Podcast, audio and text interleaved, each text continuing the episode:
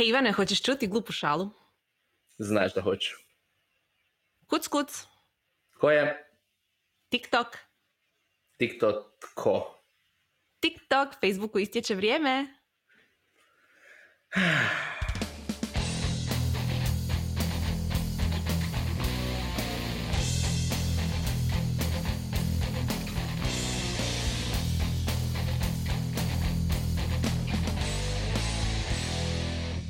Dobrodošli u novu epizodu Netokracija podcasta. Ja sam Ivan Ja sam Mija.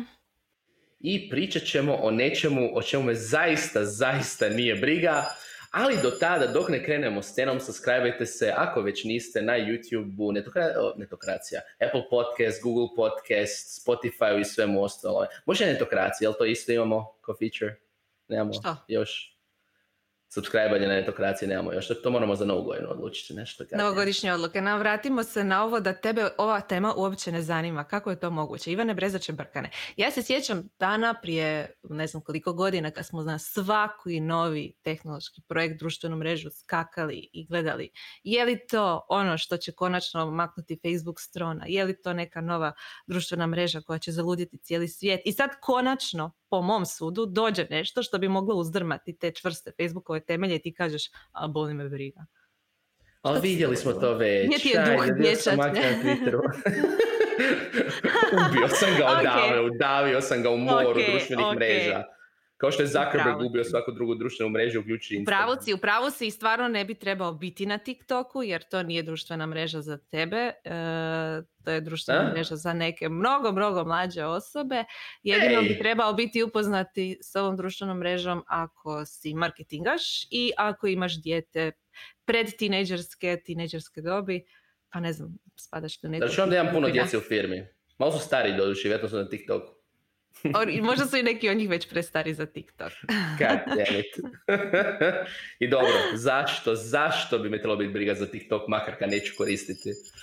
Zato što, za razliku od svih onih društvenih mreža i drugih projekata koji su pokušavali uzdrmati Facebook ili bilo koji dio Facebooka a, na neki način, mislim da nakon puno, puno godina imamo nešto vrlo zanimljivo na tržištu, nešto što je obuhvatilo jednu ciljanu skupinu do koje Facebook e, i njegovi drugi servisi poput Instagrama a, teško dopiru. To su dakle mlađe, mlađe osobe, pretineđeri, tineđeri i ona skupina od 16 do 24. Tu se preklapa s Instagramom dosta, ali opet nešto je novo, nešto zanimljivo, nešto što je brzo rastuće i nešto što je očito Mm. velik trn u oku Marka Zuckerberga, osnivača Facebooka, a to znam zašto, zato što je naravno pokušao prvo kupiti TikTok, a onda ga iskopirati. Nemoguće da se tako ponaša. Je, zvuči li ti to poznato? Kao Grinch.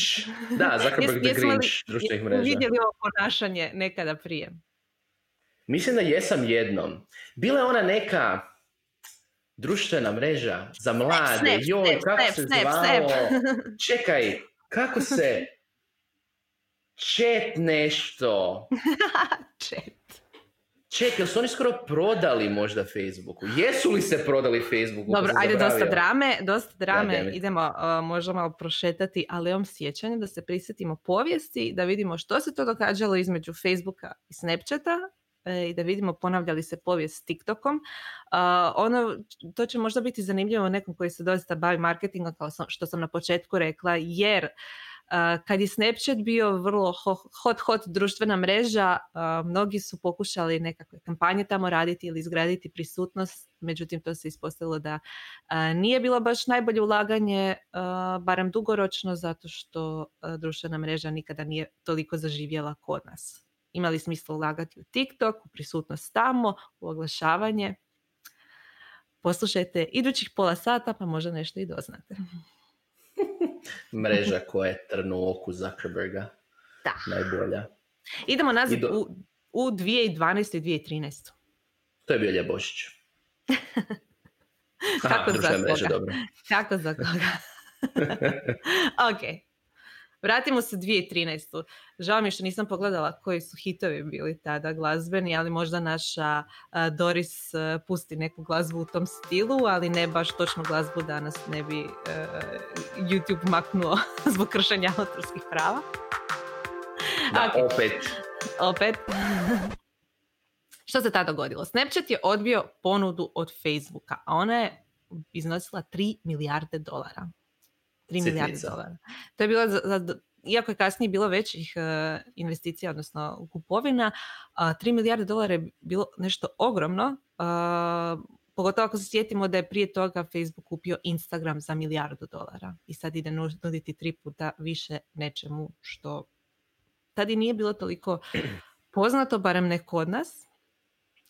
Ali se sjećam da je Snapchat bio velik trn u oku Marka Zuckerberga. Prije nego što je došlo do ove ponude, Facebook je pokušavao uporno kopirati odlike e, koje je Snapchat imao. Tad još nije bilo ni storisa, bile su samo poruke koje šalješ i koje nestaju. Tekstualne, video, foto.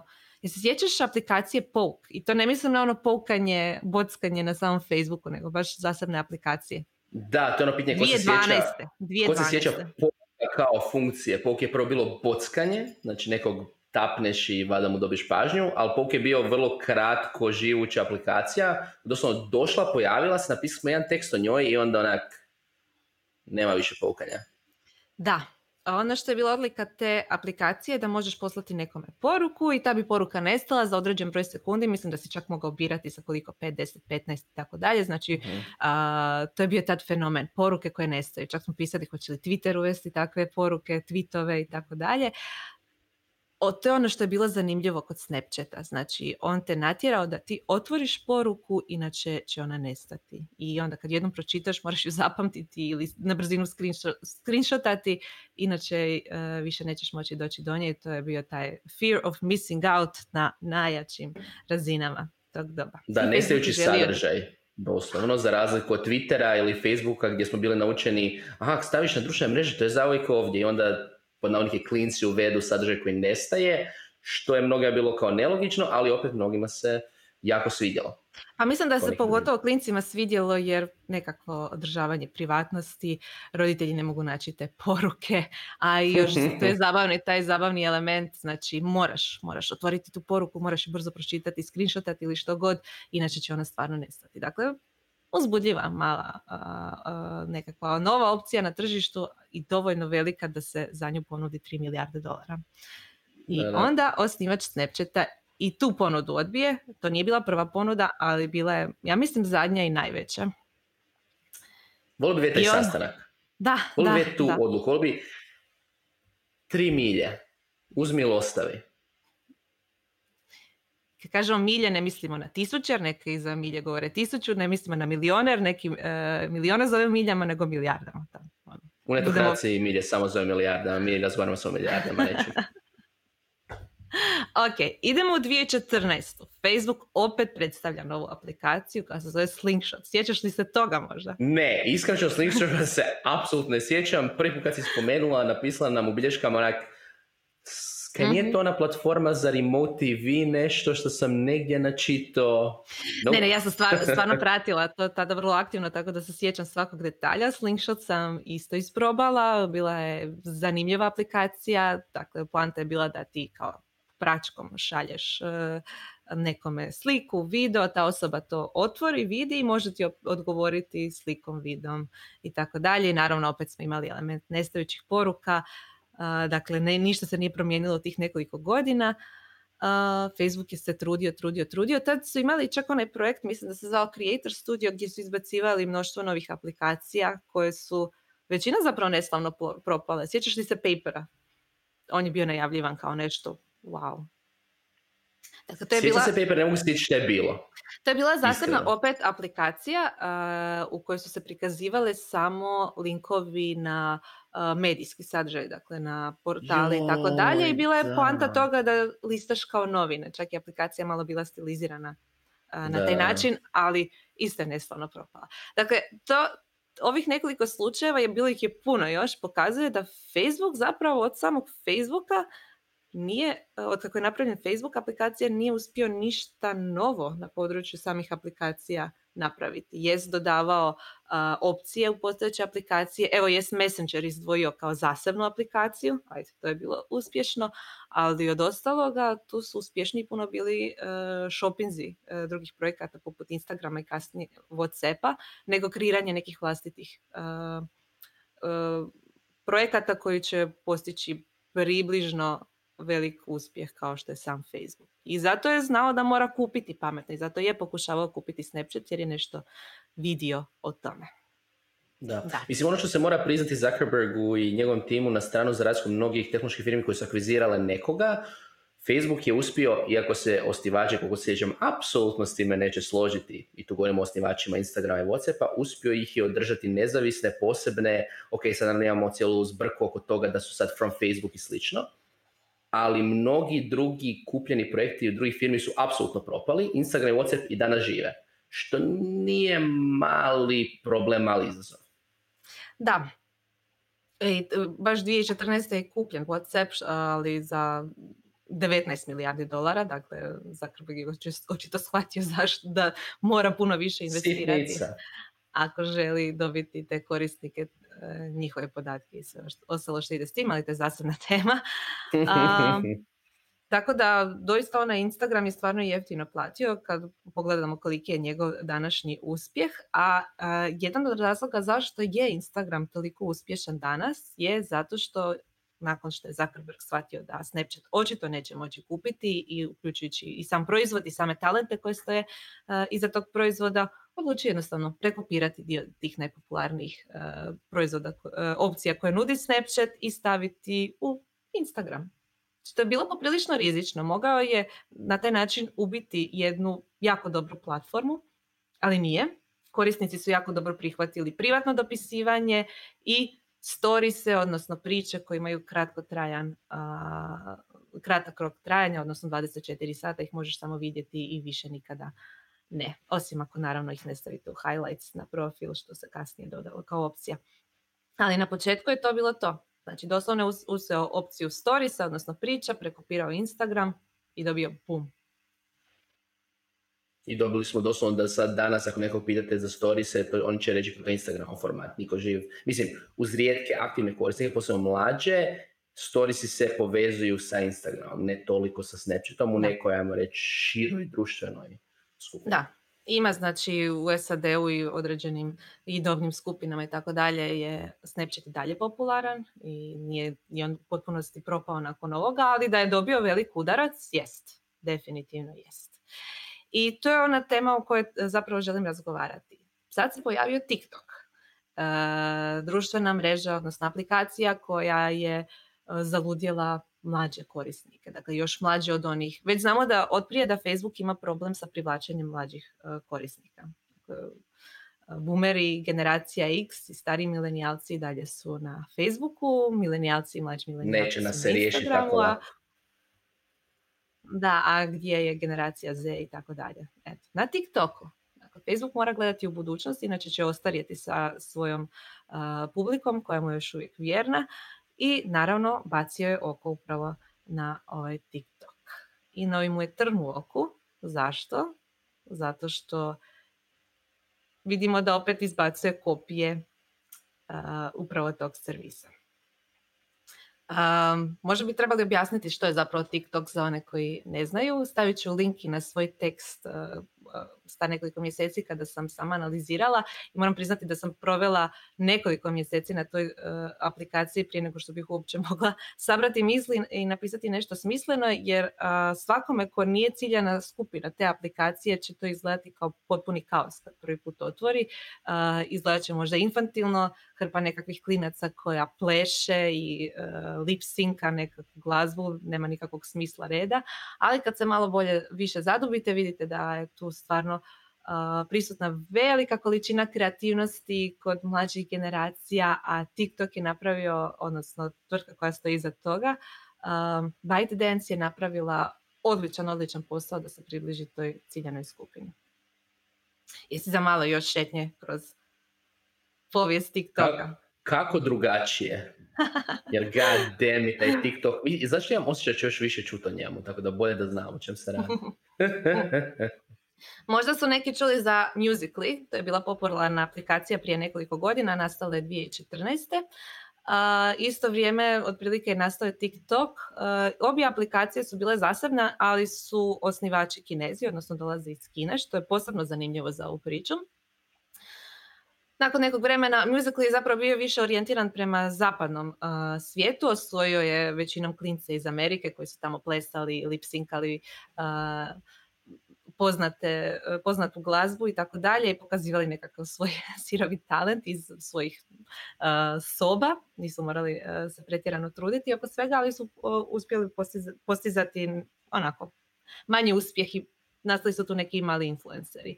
S druge strane, TikTok je više osvajao nekako istočnije tržište, daleko istočnije, i nakon nekog vremena je tvrtka koja stoji iza TikToka odlučila kupiti Musically, jer su bile su stvarno dosta slične aplikacije. Uh, Musically je postao TikTok i tu, na taj način su odjednom počeli osvajati uh, svijet s obje strane. Uh, treba, posebno je zanimljivo to što, iako je TikTok kineski, u Kini nije dostupan, Tamo postoji uh, zasebna verzija te aplikacije uh, koja je prilagođena tamošnjim pravilima. I, ali to je zasebna tema za sebe. Zove Toga ćemo ići u Kinu, ćemo lijepo preuzeti aplikaciju. Tako je, tako je, tako je, istestirati. E sad, Facebook, odnosno Mark Zuckerberg je opet primijetio, o, o, ovdje se nešto događa, idemo vidjeti, uh, možemo li mi napraviti nešto slično. 2018. prošle godine Facebook lansira Lasso klon TikToka. Nemoguće. Htjeli su kopirati neku aplikaciju. Nemoguće, da. U studenom 2019. Instagram lansira klon TikToka Reels. Vidiš, I think I see a pattern. vidiš kako se povijest ponavlja. I nešto tamo prije nego što je Reels izašao, uh, procurile su i snimke sa Zuckerbergovog sastanka s njegovim zaposlenicima. To je bio onako uh, uh, dosta zanimljiva tehnološka priča u to vrijeme gdje je jedan od zaposlenika čak upitao Marka Zuckerberga koji je njegov plan napada na TikTok. Uh, Ivane, možda možeš pročitati što je gospodin Zuckerberg rekao, u tom trenutku. Da, rekao je zapravo da je jedan od načina, to je jedan od planova kako će se boriti sa TikTokom, samostalna aplikacija koju si zapravo spomenula Laso, koju će u biti pokrenuti u zemljama gdje TikTok još nije zaista prisutan. Ali da li to znači Hrvatska? mislim da smo premalo tržište za takve planove, nažalost. Da, da, mislim da nismo bitni. Iako je uh, TikTok polako osvaja i Hrvatsku, doista kada otvorite jednu aplikaciju vidjet ćete puno, i e, cijelu regiju vidjet ćete puno ljudi s naših prostora. Uh, kad sam ja tek počela koristiti aplikaciju, nije ih bilo toliko, ili ih barem nisam uspjevala toliko naći, ali sada ih stvarno ima sve više i više. Da, da. I to je uh, jedan od razloga zašto je TikTok sve popularniji. Znači, kad, kad jednom krene u na neko novo tržište, kad se zarola, postaje sve popularniji i uh, mislim da je zapravo nadomistio uh, nedostatak aplikacije kao što je Vine. Vine se sjećaš. Mm-hmm. Da, da, da, da. Vine je bio, Twitter, Twitter ga je ubio, tako je. Twitter je kriv za to, ali Vine je bio, bila jedna zanimljiva aplikacija u to doba koja je omogućavala kratke, snimanje kratkih videa od nekoliko sekundi sa glazbom i omogućavale nekakve efekte uh, tipa stop motion, ubrzano itd. Uh, I baš zato što je bila vrlo jednostavna, uh, prilagođena tadašnjim pametnim telefonima, dopuštala je mladima da oslobode svoju kreativnost, pokažu ono što znaju. I imali smo tada mnoštvo influencera baš isključivo na toj društvenoj mreži, odnosno aplikaciji. Neki od njih su prešli na YouTube, nakon što je Vine ugašen. Da, imamo... youtubera. Da, mnogi su postali youtuberi, nastavili su tamo s prankovima i nekakvim skečevima i tako dalje. Neki su prešli na Instagram, ali opet je ostala, uh, neki nisu nastavili ništa raditi nakon Vajna. Ostala je ta nekakva rupa uh, aplikacije koja bi omogućavala izražavanje kreativnosti, posebice mlađih osoba, uz pomoć samo pa, njihovog pametnog telefona, koji svi sad imaju. Dakle, 12-godišnjaci, 10-godišnjaci imaju pametne telefone. Dovoljno je da se zatvore u svoju sobu, ne moraju ići nigdje. Znači, to je razlika između uh, TikToka i recimo Instagrama i YouTubea. Ako bi, ako bi htjeli biti na YouTubeu, ta ulazna barijera je puno veća. Mora imati dobru opremu. Moraju dobro razmišljati o sadržaju, moraju puno raditi na prikupljanju publike, moraju dakle puno, puno više truda uložiti da bi postali popularni na YouTube. Instagram, slična stvar, možda ne trebaju uložiti baš toliko truda kao za YouTube, što se tiče same produkcije, ali opet moraju ponuditi zanimljiv sadržaj, odlaziti na egzotična mjesta, prikazivati hrpu nekih zanimljivih detalja, pa makar snimali svakodnevno samo svoj radni stol, moraju svaki put imati neki novi detalj, neku biljku, neki, neki ono, accessories, što god. To je puno, puno, puno truda koji možda neki mlađi korisnici društvenih mreža ne mogu ili si priuštiti ili jednostavno nemaju toliko ideja, ali uz pomoć TikToka mogu biti iznimno, iznimno kreativni, baš ono, imaju mobitel u ruci, imaju sobu, svoje igralište školsko, ekipu iz razreda i bum. Snimaju, da. Hrpa zanimljivih videa. Ono što mi je zapravo zanimljivo je zaista u neku ruku kad, kad razmislimo mi je logično da će pravi konkurent Facebooku doći iz primjerice Kine ili izvan SAD-a. Jer zapravo tu vidim neku povezanost kao što je Google pobjedio Microsoft što se tiče tražnica. Ne samo po kvaliteti uh, same tražnice, same tehnologije, nego toliko što Microsoft je uvijek bio usredotočen na američko tržište, koje je naravno uh lider, može tamo biti prvi slično, Google je uvijek bio međunarodni. Na mhm. sličan način Snapchat, i opet uvijek rećemo isto što, što se spomenula Vine, uh, sve te neke pod navodnike, ajmo ih nazvat propale ili uskoro propadajuće ili stagnirajuće društvene mreže su jako u SAD-u, užasno poznate i sve, ali nisu, nemaju fokus međunarodno i nikad ne uspiju se probiti, onda je Facebook tu zaista uspio, recimo konkretno s Instagramom i Whatsappom, Whatsapp je popularan izvan SAD-a. Instagram je, tako je, i Instagram isto to uspio. Jednostavno u toj nekoj bitci za globalno tržište se pokazuje koliko američke firme koje rade društvene mreže ili takve neke consumer proizvode moraju razumjeti da nije dovoljno pobijediti u SAD-u i sad će svi pokupiti, nego zaista može biti usredotočen na međunarodno tržište. A okay. TikTok koji dolazi iz Kine, upravo to. je jedna stvar, ali ovdje nisu mogli biti ni usredotočeni na dobnu skupinu. Uh, već dugo jednim proizvodom Facebook i njegova obitelj aplikacija, kako je sada naziva, ne mogu doći do tih mlađih skupina. Stvarno su pokušavali, evo naveli smo mnogo primjera, ne mogu. Možda je nedostatak kreativnosti, možda je baš zato što su preveliki i više ne mogu biti inovativni na način kako su mogli biti kada su bili manji. Napravili su nekakav monopol i onda je teško, teško, teško inovirati, e, biti inovativan na način na koji može neki novi izazivač biti. Ali dobra stvar je to što se tiče samog Facebooka, odnosno Zuckerberga, što on to očito zna prepoznati pa zato pokušava kupiti te izazivače, pa mu to nekad uspije, s Instagramom jest, sa Whatsappom jest, sa Snapchatom nije, s TikTokom isto i dalje nije. Ali vratila bi se također i na tehnologiju. Dakle, ovo što rade i TikTok sa nekakve tehnološke i sa korisničke strane je jako, jako, jako dobro moram priznati. Evo, mm najveću konfuziju koju stvara TikTok je čim ga otvoriš imaš sadržaj i odmah nešto se događa, neki video se vrti i što je najbolje čak i ako ne otvoriš profil na njemu, ne daš nikakvu informaciju, on na temelju minimalnih informacija koje ima tebi samo zbog činjenice što si skinuo aplikaciju i otvorio ju, pokušava ti dati što relevantniji sadržaj. Sad, evo, ja sve više primjećujem da mi prikazuje sadržaj iz regije, koji naravno će biti zanimljiviji meni nego nekome koje, ne znam, sjevera Europe ili Amerike. Um, jako je dobro korisničko iskustvo, znači UX je odličan, čak i ako možda jest konfuzan alat na prvu, iako su na. Snapchat i Instagram naučili ono što je camera first aplikacija. Evo recimo, po, nemam puno pratitelja ili osoba koja ja pratim na, na TikToku, ali želim poslati nekakav video tamo na neku drugu aplikaciju, tipa na Facebook Messenger ili negdje drugdje. Naravno, ispod svakog videa imaš tih niz ikonica gdje možeš poslati to i one su poredane nekakvim redoslijedom, nisu uvijek istim. Ja čim sam dva puta poslala nekome video s TikToka na Facebook Messenger, odmah se ta ikonica popila na prvo mjesto. Mislim, to su mhm. te neke sitnice koje naravno bi svako ko imalo zna o korisničkom ponašanju i korisničkom iskustvu trebao imati na umu, ali to je samo jedan mikro, mikro primjer kako TikTok to dobro radi. Isto tako što se tiče samih alata za kreiranje videa. Ne znam jesi Ivane pokušavao nešto tamo kreirati. I ne, ja nisam Gen Z, nažalost. A dobro, mislila sam da si možda ja sam se poigrala s tim alatima. A ono što je odlično je baš je prilagođen dakle, pametnim telefonima, naravno, jer očito je takva aplikacija, ali uz vrlo malo intervencije se može postići vrlo efektan video sadržaj. Dakle, od usporavanja, ubrzavanja videa, korištenja zvuka za pozadinu, dodavanja nekakvih efekata.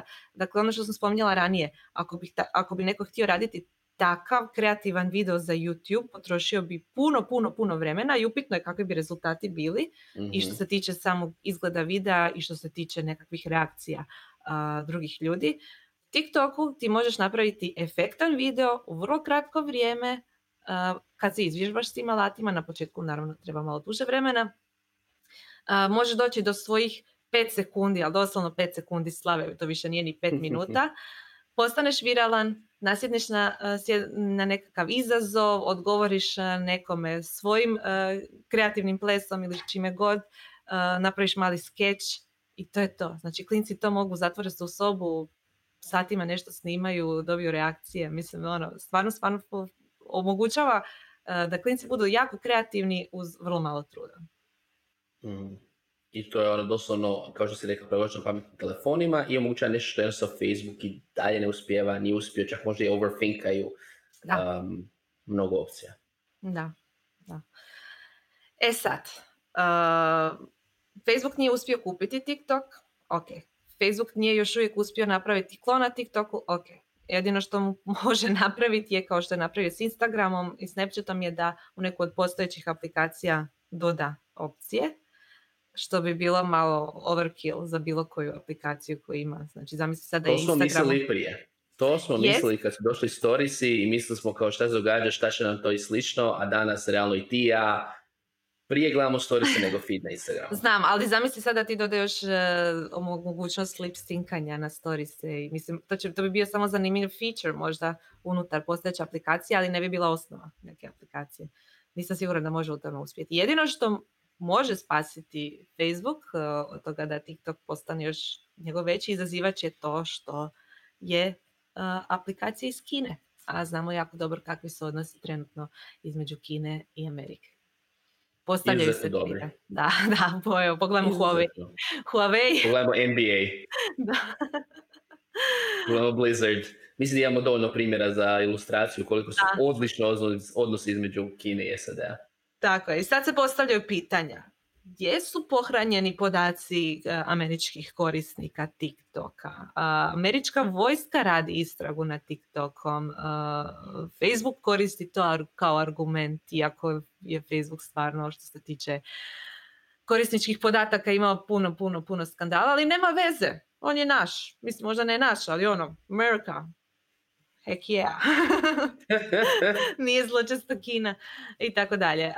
To su prepoznali i sami zaposlenici TikToka i oni su i savjetnici, oni mm, sad su u tijeku nekakva nastojanja da se što više odvoji od same Kine, da se premjesti a, sjedište tvrtke negdje drugdje i tako dalje i tvrdi se da se podaci ne čuvaju nigdje na kineskom teritoriju, dakle sami kinezi se ograđuju od Kine zato što vide da je to imaju projekt koji je puno veći od onoga što oni jesu. Tako da, evo, Ivane, ja nakon što si poslušao sve ove moje argumente, nakon što sam te provela kroz povijest od 2012 pa na ovamo, ja bih tebi prepustila predviđanje što misliš. uh, je li TikTok konačno jedan od izazivača velikog uh, Facebooka ili ga možemo zaboraviti kao što smo pomalo već Snapchat i neke druge servise?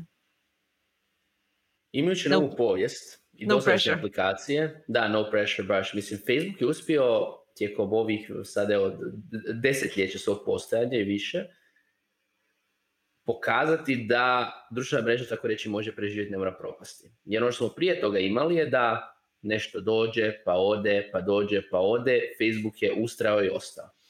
Tako da nikad se ne bih kladio protiv Zuckerberga, jer nažalost imam osjećaj da bi me, well, dokazao bi da može i dalje. S druge strane, TikTok se čini Dosta, kao... dosta je uporan i tvrdoglav, čini mi se. uporan tvrdoglav i uspijeva napraviti ono što drugi prije njega zaista nisu. Tako da iskreno moje neko priđenje je da, da TikTok neće ubiti Facebook. Rijetko što hoće. Mm, bilo bi zanimljivo ako, ako, ako bude. Ali da je TikTok nešto što može preuzeti mlađu publiku i možda biti jako, jako velika prijetnja i pomoću stagnaciji Facebooka, to definitivno. A ono što zapravo postaje pitanje, ok, mi možda nećemo sad, to jest barem ja, neću otvoriti profil na TikToku za sad. Neću ga aktivno koristiti.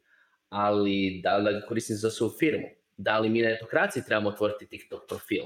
Da li trebamo natjerati kolegi iz ureda da lipsinkaju članke s netokracije? ne, To je pravo ne, pitanje. ne, mislim da, da su... To je dobar format zapravo. Da, ne, nije. Mislim da, znam da lip sinkamo svaki članak, naslove, Isuse, to moramo ne, ne znam. Ali, na bi to gledao. Ne, ali šal na stranu, da li da naši kolege iz marketinga ulože dio marketinškog budžeta u TikTok, da li da zato jer budemo svjesni trendova, recimo, spomenula si korisničko sučenje. Po meni, pome što si rekla, svaki dizajner u Hrvatskoj koji radi na UX-u, bilo da radiš u banci, bilo da radiš za klijente, sorry, ti moraš imati TikTok, ne zato što um, ćeš ga koristiti aktivno, nego zato da budeš inspiriran, da znaš kako, koja su korisnička ponašanja. To je istina. Mislim da, da baš neko ko se bavi razvojem proizvoda na bilo koji način treba baciti oko na ovaj proizvod.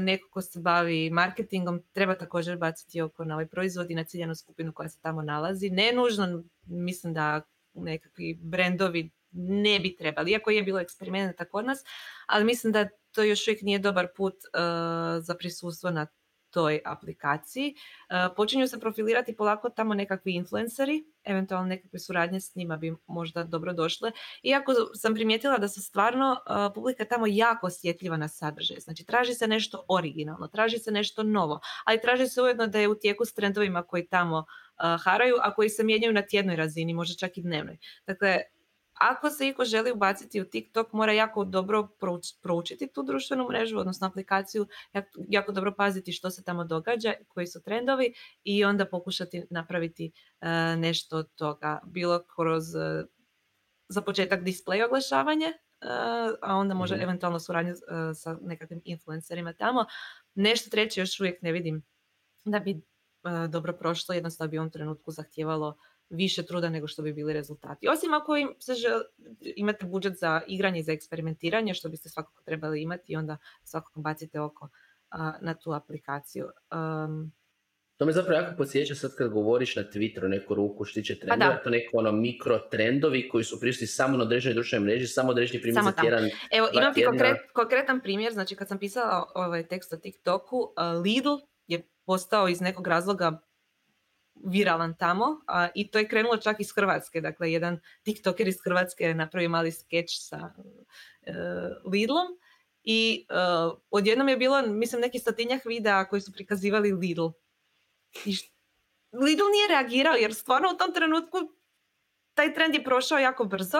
Moraš se Da, brzo da, snaći, da. moraš shvatiti što ciljana skupina tamo radi. Kako da Lidl reagira tako? uh, ili bilo, bilo koji brand u toj nekoj brzini ono, prošao je taj trenutak, ali treba imati na oko. Znači, meni je to bilo genijalno, ali ja da sam na mjestu nekog marketinga, um, marketingaša iz Lidla, ja isto nisam sigurna da bi znala što napraviti baš tada, ono, kao, ej, ajmo iskoristiti ovaj moment, ono, doslovno se ne I da li biti sa strane jednostavno i kao, ok, držim fige da se ovo nastavi jer Da, možda Mislim, neće se nastaviti, stvarno trendovi tamo jako brzo prolaze. Mhm. Tjedan dana maksimalno. Mhm.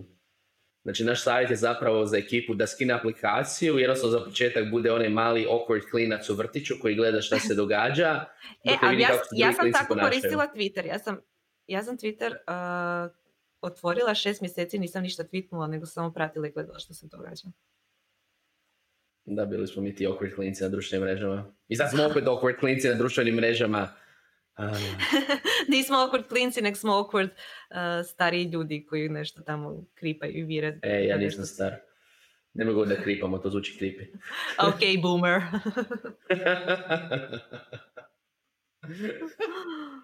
znači, again, naš savjet, skinite TikTok, a dok niste skinuli TikTok, pratite netokraciju na Instagramu, jer tamo znamo da imate već profil. Sa svim storiesima, sadržajem i postovima i lajkajte i sve ostalo. Ako imate neko pitanje vezano uz TikTok ili bilo što drugo, svakako nam se javite. Ja sam Mija. Ivan Ja nema sam Ivan. Da, Ivan nema TikTok. Mene pratite na Instagramu. Pratite nas na Instagramu, Facebooku, subscribeite se na YouTubeu i na uh, podcast aplikacijama gdje god i hvala vam na slušanju i ove epizode podcasta. Javite nam se na mail info.netokracija.com ili gdje god i do iduće epizode. Vidimo se na TikToku. Not. Ćao! Ćao!